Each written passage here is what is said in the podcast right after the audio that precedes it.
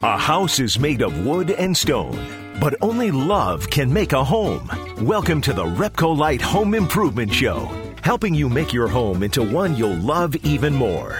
On News Radio Wood 1300 and 1069 FM. Well, good morning, everybody. Happy Saturday. Haley, happy Saturday. Happy 4th of July weekend. Yeah, happy 4th of July. I love this. I love extended weekends of all kinds, okay, but this that's is what it's about. a really fun one.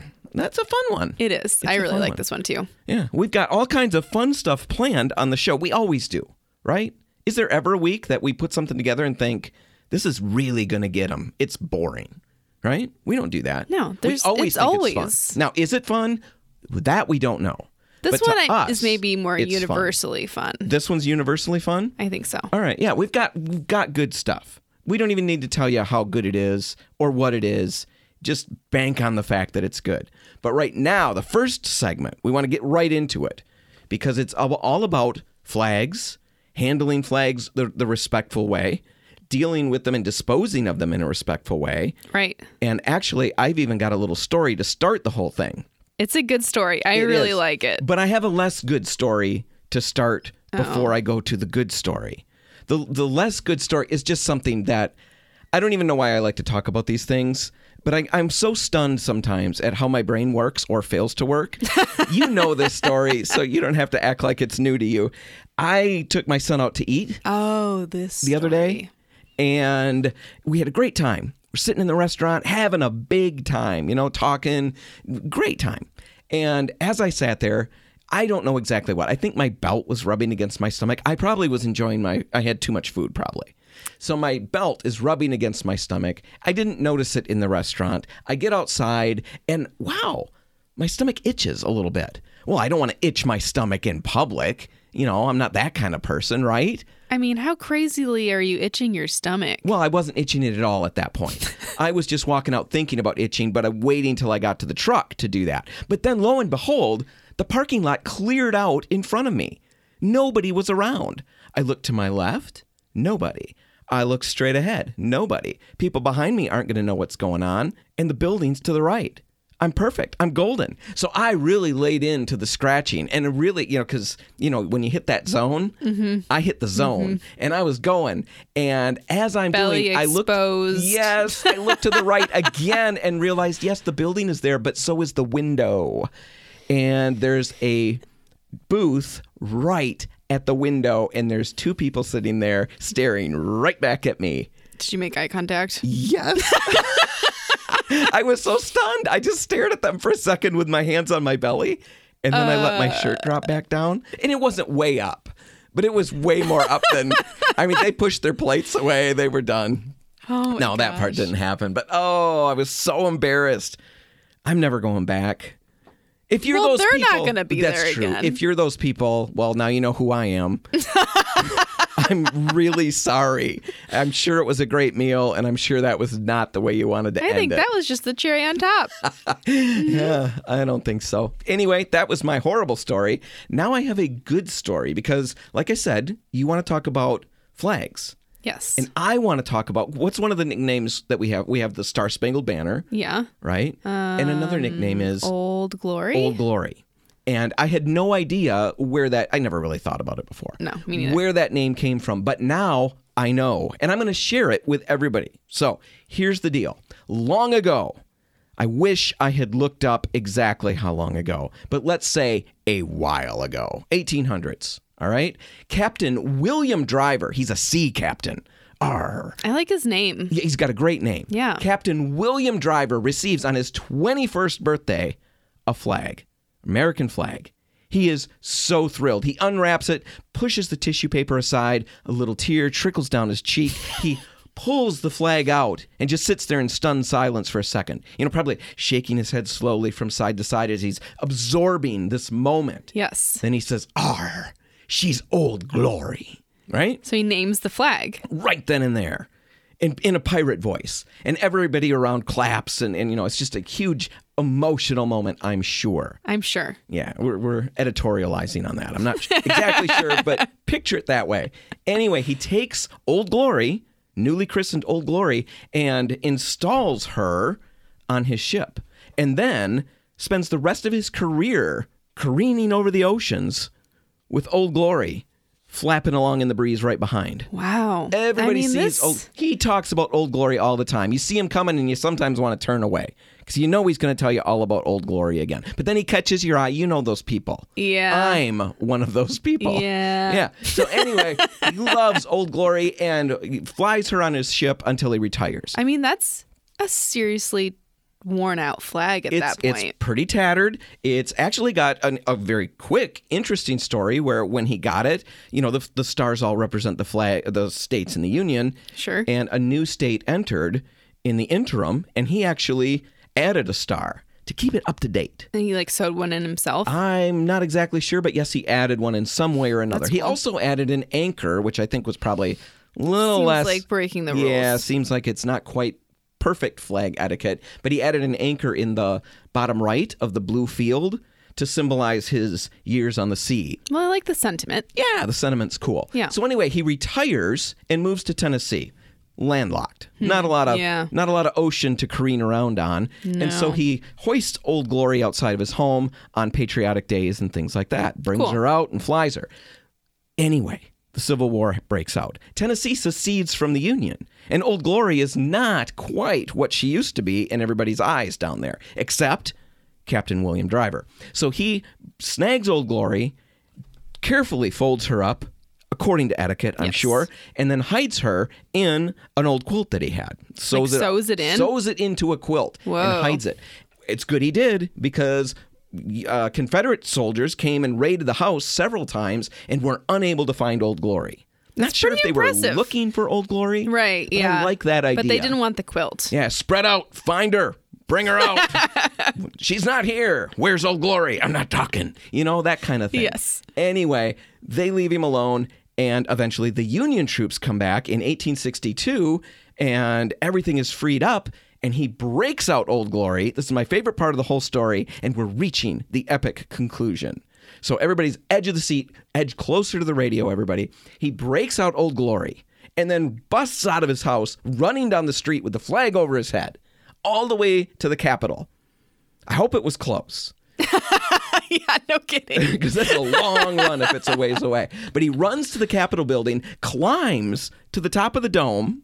So Yes, I can see Haley's got this look on her face that that's crazy. He's using the steps inside, I'm sure. I'm imagining an old man climbing the. Capitol building on the outside, like up.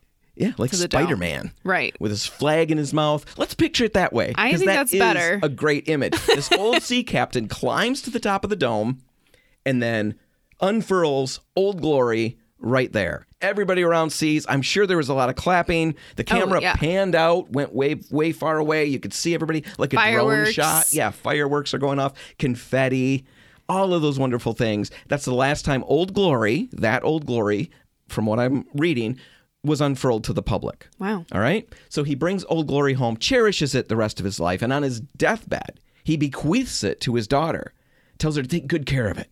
She's been with me all these years. His voice. and the daughter takes Old Glory. It's a cherished family heirloom, and she keeps it until 1922 when she donates it to the Smithsonian. Wow. And it is still preserved to this day. We can see it. You can look online and see uh, it's tattered, it's faded. They've got You- the little anchor in the corner and see everything. The anchor in the corner, Wow. the extra added star.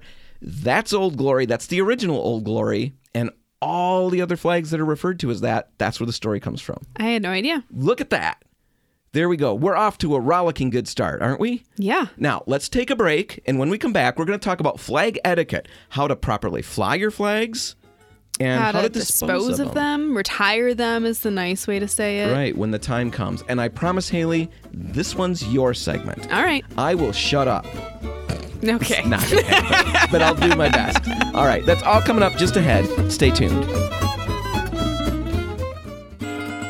helping you turn your house into your dream home. This is the Repcolite Home Improvement Show, presented by Benjamin Moore on News Radio Wood 1300 and 1069 FM. And we're back, and we are full steam ahead in our 4th of July extravaganza. It really has been. Yes, stars and stripes. I've got fireworks going off in here.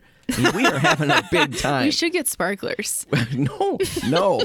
Everything in here, if that no, caught on this is fire, uh, pretty sealed. yeah, we, we would not be in good shape. We're not doing that. No, we talked about basically an old story from history. Put put a little bit of a spin on it, but how the flag got the nickname Old Glory. We Mm-hmm. talked about that in the last segment, and now Haley, you're going to talk about flag etiquette and how to retire a flag respectfully. Right. There's a whole flag code. And I realized that when you were talking earlier and you said the Smithsonian got Old Glory in 1922, Mm-hmm. well, flag code was put in writing in 1923. Also, the year later. Yeah. I wonder if That's that's, kind of cool. Connected. Kind of interesting. But yeah, we had a lot of traditions around flags forever, but it wasn't put into writing until 1923 when the National Flag Conference was held in Washington, D.C. And they did this because the flag represents a living country, and so they consider it a living thing. Right, you actually had a quote, right? And that's literally what it says. The flag Mm-hmm. represents a living country and it's is itself considered a living thing. You're Which not I kind of love. Yeah, that is interesting. And you didn't just put your spin on it. That's no, literally that's the literally verbiage. what they said. Yeah, because you you said you you've always talked since I've known you about how you can't look at uh, stuffed animals in the stores. Well, anything. I mean, I feel bad when I pick things up in stores that I I feel attached to Yeah. and I don't actually end up buying because I feel like whatever it is has hope of being adopted in that moment. oh, I'm gonna go to a real home. Yeah. And then you put it back and then on the shelf. back on the shelf. Yeah, when. I was a kid, I would feel really bad for stuffed animals because of that. Because I'd pick them up all excited, and then my mom would say no, and then I would Always feel so no. bad for the stuffed animal that I was leaving and not taking home with me. So, So you can really relate to this concept. yeah, I'm not alone. Other people, you know, Yeah. I mean, Old Glory, that wouldn't have had a name if he wasn't right, so right. attached He to it. The so, same concept.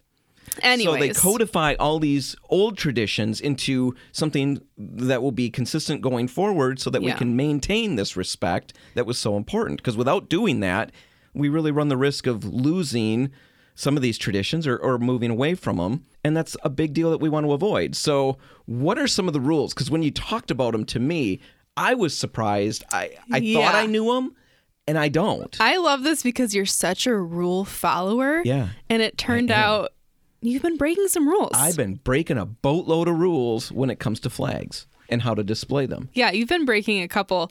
The first one that we found out that you broke Yep. is you were flying the flag when it was raining outside. You were not taking the flag down Yes, I flew- and bringing it inside. I flew the flag in all types of weather. I didn't realize that in inclement weather, I'm supposed to take the flag down from the pole and bring it in. Right. The other one is you were not lighting the flag at night. No, I know. I wasn't doing that either. And I kind of thought about that. I kind of seemed like that was a rule, but I decided I wasn't going to look into it because I didn't want to find out. I figured I could at least feign ignorance to some extent, but it's got to be brightly lit. Yes. You And- shouldn't. If it's not, then you've got to bring it inside. Yeah, bring it inside at night. Take it down, fold it up appropriately, Mm-hmm.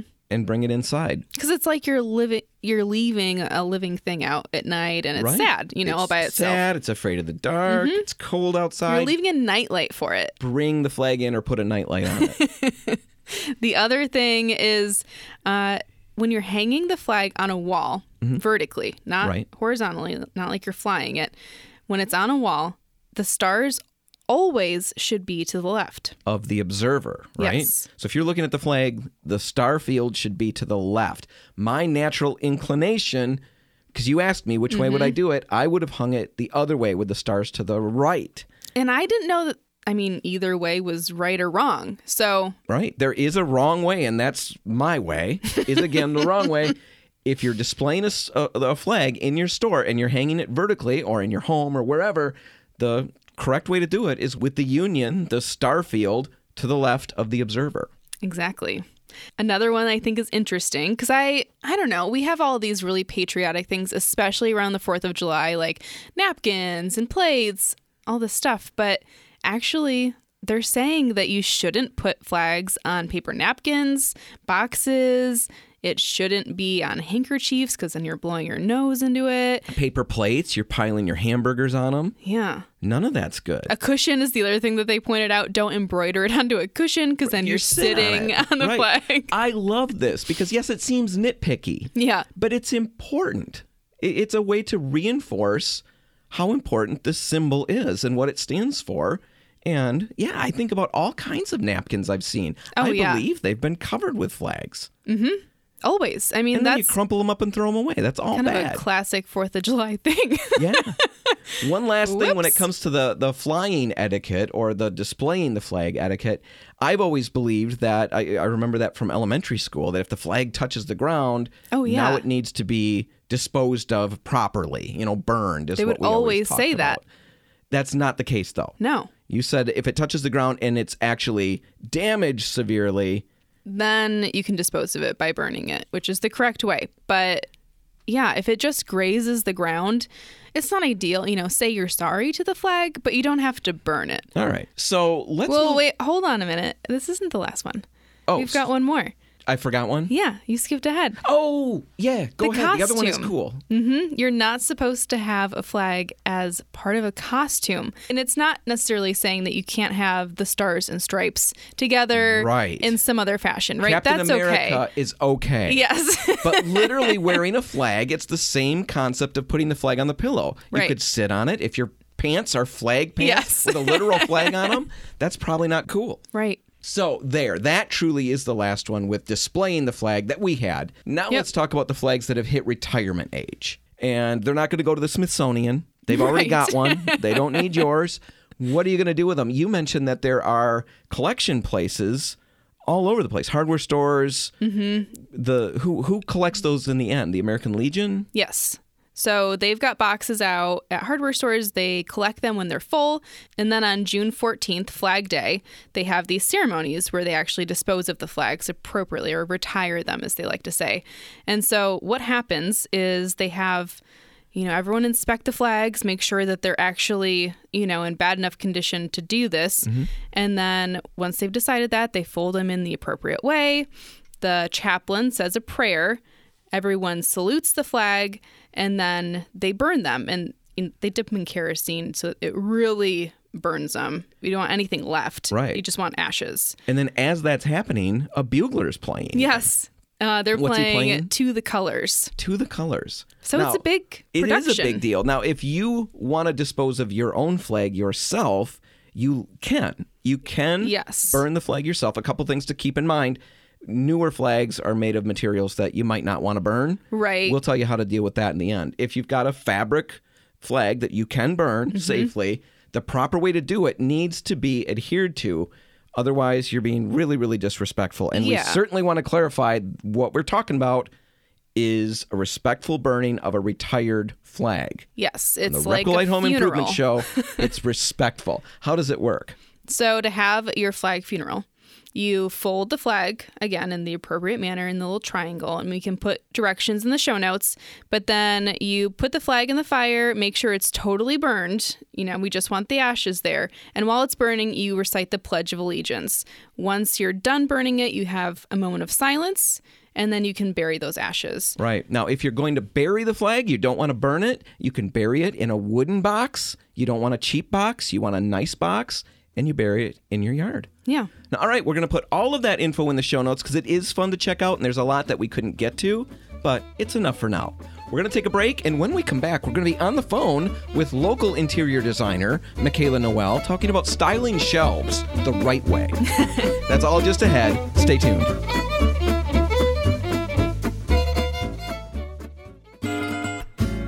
If you want to take your DIY skills up a rung, the Repcolite Home Improvement Show is here to give you a boost. On News Radio Wood 1300 and 1069 FM. Well, Haley, shelves are a common element in decor. You know, whether it's a mantle, built in bookcases, or even just a literal shelf on the wall, they're common. Right. But they're often tough to really style correctly. For me, it's the mantle that I struggle with. Well, and You it's know? the focal point of the room. Right. It's the focal point of the room, and I can never quite get it right. Well, you ran into a blog post from a local designer, right? Yeah, she has multiple posts on the do's and don'ts of styling shelves Shelves, Michaela Noel Designs. We've actually got her here on the phone today. Michaela, thanks for chatting with us. Thanks for having me. I'm excited to be here. Yeah, we've had you on in the past mm-hmm. and you had some really good info, and I saw this blog post, so I'm excited to get into it. But first, why don't you give us a little bit of info about your business and what you do? Sure. I am a residential interior designer in West Michigan, and um, I specialize in creating beautiful, functional homes for my clients. Um, usually they are families, and I, I love working with them. Well, you've got great info on your website too. And like I said, we saw this blog post, and we'll link to it in the show notes. But we wanted to start with four common mistakes you see when it comes to styling shelves. Um, we've talked sure. about this process a little bit before, but I think these are easy things that people have in their homes. Totally. This is one of the easiest things I think that you can do in your home to take it to the next level. Obviously, this is a more finishing touch that I do to my client spaces, and it makes a world of difference. So, um, yeah, so I talk about these four mistakes in this blog post. The first mistake that I see often is spreading items out too far, like evenly spacing the objects with no layering on your shelves. And okay. this this looks fine, but it can be taken to the next level with the help of layering items and not having this even amount of spacing between each object. Yeah. And instead creating like these little mini groupings or what I call vignettes. And vignettes are groups of items. Sometimes they can be like items or just um, setting a grouping of a couple of objects closer together and layering them in front of one another to create a more collected, uh, cohesive look. So that was mistake number one. Mistake number two is not paying attention to balance. Right. So, one of my biggest tips in styling shelves is to make sure that the shelves aren't symmetrical, but instead that there is this equal distribution of visual weight throughout the shelves when you look at them as a whole. So, you'll want to look at the size of an object and even the color or texture of an object to see if it's a heavy or a light item in regards to this visual weight. So, how exactly does the color or the texture I mean, how do I know which ones are heavy? What is yellow heavy? Right. That's a great question. Yeah, right. Yellow would be considered probably a lighter right. item if it is, you know, a little bit a smaller item. Okay. But something with a dark color or dark texture, so something like a big black vase or um, a really large um, wood candle, that mm-hmm. would be something that is um, heavier in visual weight, something that is white or maybe just lighter in general that blends in more to the color of your actual bookshelves, that's going to be something that's seen as more lighter, more airy, um, and won't take up as much visual space. And one way that you can think of it is what does your eye go to immediately? If your eye stops at something, then it's probably going to be something that is heavier in visual weight. That's a good trick. All right. So that's important. Pay attention to the balance, to the visual weight of everything. Another mistake you mentioned is really having too few objects and putting them in the wrong places. What exactly do you mean by that? Yeah, so sometimes I'll walk in and um, there'll be maybe four or five objects on their huge set of built-ins. And obviously, there's if there's more negative space than there is actual items on your bookshelf, mm-hmm. then we need to add more. We I love negative space, and I I really I actually believe that there's nothing worse than something that's over cluttered. But on the other end of the spectrum, if you don't have enough, then it just feels unfinished. Yeah, that makes sense. So how do I decide that though? I mean, that's just a, a personal thing, or Uh, what do you have for me tip wise to figure out when I've hit the butter zone? the butter zone. Right. I know that's that is hard because it there is a balance of it being a personal preference, but then also there there definitely is like you know, you can look at it and just kind of tell. But some of this is so hard to be like to yeah, just tell so you, intuitive. you know, you have the right amount of objects. Sure. you, it's kind of just a feeling. Um, I think that the best thing to know is that you definitely want less negative space than you do of your actual objects. Okay. That- so more objects than negative space on the shelves. well, and and Yeah. what I'm picking up is that this is not a hey, I did it and I'm done. This is something where I can reassess it over and over and Oh over, my goodness, yeah. tweak and tweak and tweak until I get there, and I will learn as I go. The more I do this, the better eye I'll develop. So mistake Totally. four, the last one that you had on your list, I'm sure there are other mistakes, but the last one you had on your list was basically the idea of relying too heavily on the frames and framed pictures. You know, we get shelves and we tend to load them up with mm, all of Yeah. these photos that matter to us, and you had an issue with that. Now you like the sentiment, Yes. sentimental nature of it, but there was a, a concern there. Yes, don't get me wrong. I loved a framed family photo, but sometimes people use their shelves as basically like the only spot in their entire house to line up all of their frames. And so anytime we're lining up any repeated item, or even if they're not repeated items, but anytime we're lining up objects kind of in that straight systematic way, Mhm. it just doesn't look collected and it doesn't look um you know like there was a real element of style going on in there and so um i love frames and i think that we should frame our pictures and print our pictures and display them but i think we have to use them slightly more sparingly than one might think so one way to use frames is to layer them. And what I mean by that is you can actually lean them against the back of your bookshelf. And then you can layer with smaller objects, like maybe a little bud vase with a sprig of eucalyptus or something, like Sure. right in front of that, so that you're creating some um, uh, visual depth. And it also just looks a little bit more like you actually thought about it and styled it that way. Yeah, I think this is something that I've run into. I collect a lot of objects and Mm-hmm. a lot of the same objects. And so Mm. I style shelves, but sometimes I've tried it where I'm just having all of the same thing in a group together. And then I have to redo it immediately because it it's not as interesting to look at all of a sudden.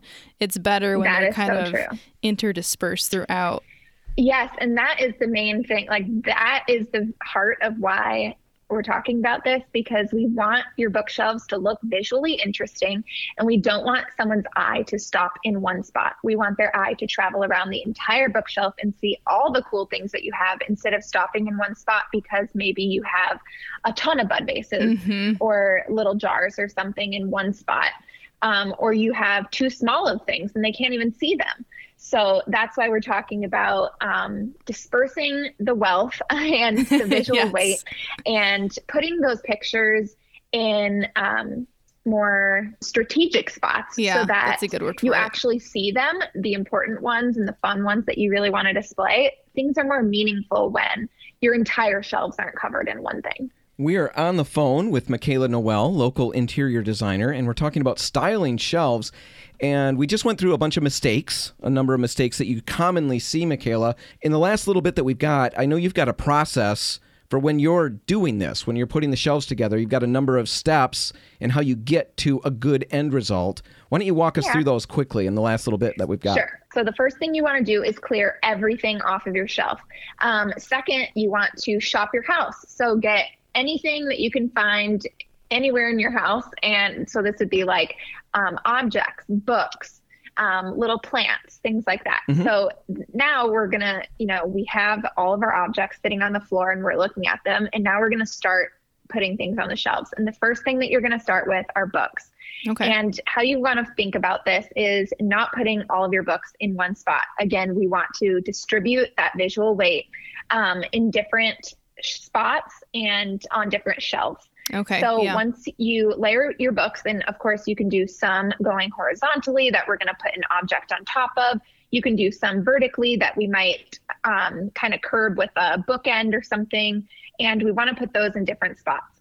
So then you're going to fill in with your larger objects first. So maybe your larger object is going to be um, like in my blog post, um, I have a larger piece of framed art that I lean against the back of the bookshelf. And then I also have a really long and narrow wood um, candle that kind of looks like a boat. And that goes at the end and takes up a lot of um, space. Okay. So once we've done our bigger objects, then we're going to kind of plug in with vases and candlesticks. And so these are our like tall and skinnier items. This is kind of where you're going to step back and you're going to say, okay, now where is somewhere that could use some height? And that's where you're going to plug in with these items. Um, and then our next step is going to be the smaller accessories, which is really what is going to start filling in and finishing this off. And so anywhere where you feel like there's a little hole, maybe this is a spot that you can use a smaller object. This is also a great spot to talk about using the rule of thirds, which is just to say that our eyes see things best in threes. For some reason, it's very visually pleasing to our eye to see things in threes. And so when you're creating these little vignettes and groupings, um, a great thing to remember is to group things in threes. Well, those are some really good tips. And I think I can even go back and kind of assess what I've got going on. I've got a lot of really small objects and one spot on the shelf, and maybe those would be better as fillers. I like the idea of stripping everything down and then strategically placing these items kind of in groups, like you said, mm-hmm. breaking it into books, right. then larger objects, then vases, yeah. and then your small objects. That way you're not. Yes. Kind of doing it all at once and it becomes really messy and hectic. Totally. And just a word of encouragement. Even for me, this takes me a while. Like, I'm not going to nail it on the first try.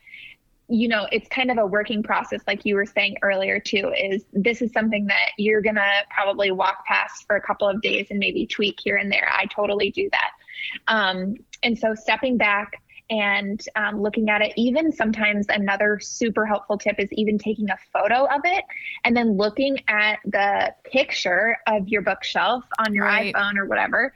And then you can kind of see, because you know, it's different when you're walking around a space and you can actually move in all these different directions. Things might yeah. look different than if you take a still, you know, 2D photo and you're just looking at it straight on. So that's a great kind of way to kind of it. analyze what you've done and you can see how you've um, use the tips too. Well, that's all good advice. We're going to put a link to that article in the show notes so people can check it out. But, Michaela, if our listeners have any questions or want to get in touch with you, maybe hire you, how's the best way for them to get in touch? Yeah, so um, you can follow along on Instagram at Michaela Noel Designs. Um, and then my website is the same, michaelanoeldesigns.com, and my email is listed on there. All right. Well, Perfect. Michaela Noel, thanks so much for being on the phone with us today. Of course. Thanks for having me. Now, all right, we're going to take a break. And when we come back, we're going to be talking about the state of the industry right now. If you need to hire a contractor, what are your chances? Yeah. We're going to tell you all about that just ahead. Stay tuned.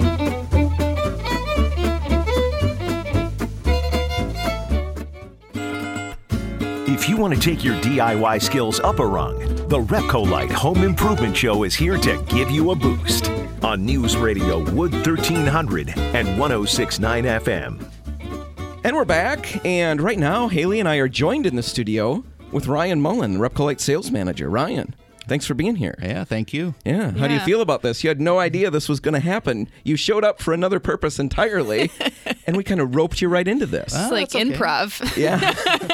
At least there's no nerves, no build up. Yeah, yeah, exactly. No time to think about it, so it's fine. Right. Yeah. So whatever Ryan comes out with, he had no time to prepare. We're kind of putting him on the spot. Now, anyway, he showed up, and we were talking about the state of the industry right now, what it's like for contractors. I was curious how busy they are because we've got a find a contractor form on our website and people will use that quite regularly.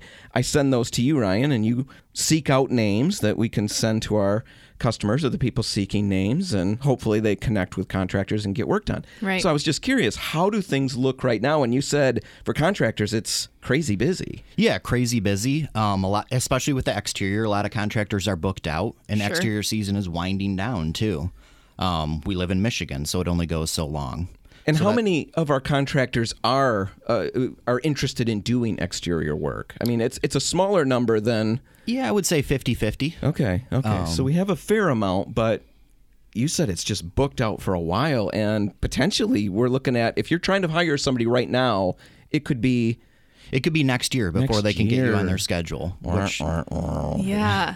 Yeah, it's the kind of thing where you have to plan so far in advance to get these jobs done, even in normal circumstances, I think. But right now, I mean, with the state of the industry and with the weather that we've been having, none of it's ideal. Right. Well, yeah, with all the rain, that just slowed everything down, all the out- outside work at least. Yeah, so that set people back maybe one or two jobs already um, that they're going to have to finish in the fall. So So, what about the interior uh, side of things? How's that looking? Same thing? same thing, still busy. Yep. Every, every painter contractor out there seems to be very busy at this present time. So if you're looking to hire somebody, you definitely have to k- take that into account. We'll still get you names of good people, but we can't say that they're for sure going to have time this year to get you in.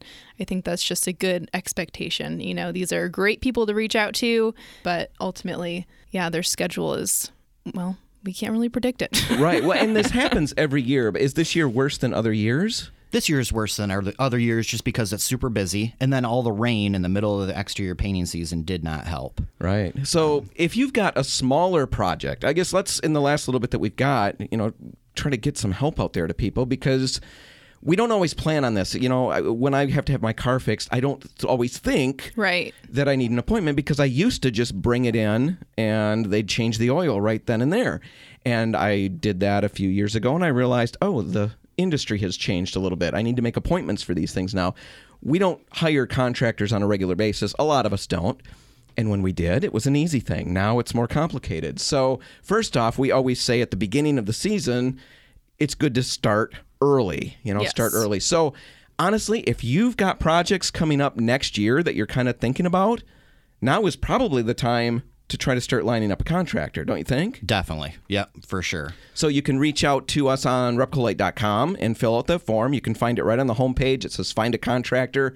Quick little form just tells us where you're located and what kind of work you're looking for. And that'll come to Ryan. We'll try to find some contractors who are suited towards that kind of work and get you the names. Now's the time to start. You can always get on the calendar for next year. Right. But if these jobs are small enough too where you could actually tackle some of this yourself, maybe you're not the most confident DIYer, we're happy to help you in the stores and figure out that project for you and walk you through it. All right, we've got yeah, people in the stores who will walk you through every aspect of things. I've, we've talked to so many people who've emailed Ryan. You've gotten some of these emails where they're small little projects that are relatively easy to do. Oh yeah, yeah, for sure. And you can definitely do them yourself. Yeah, just with a little guidance in the store, I think yeah, most projects turn out turn out great. Painting is not as complicated as we sometimes make it, and a lot of the times it is compl- If it's been complicated for us, I don't know about your your experience, guys, Yeah. but mine is I have used the wrong tools or I have not acquired all of the tools necessary for the project, so I had to kind of make it work. And I know my mom just did. My mom, honestly, she's listening, but she knows it. She knows it. She drives me nuts. She will, it has always done that, where she'll try to save a little money on the paint or uh-huh. something like that. And she's used better paint. And she's talked about how the, the huge difference that is. And mom painted all the time when we were growing up. Yeah, you said that. Yeah, we'd come home and and the entryway would be a different color every single week. It seemed like so she's no novice when it comes Right. to painting. And she would use, I remember when she used Hallmark, you know, years back, or Repcolite's Hallmark, or lately she used Scuff-X, Benjamin Moore Scuff-X. And she called me each time in those particular instances, she called me probably five or six times in the course of two days to just go on and on about how different it was to apply good paint.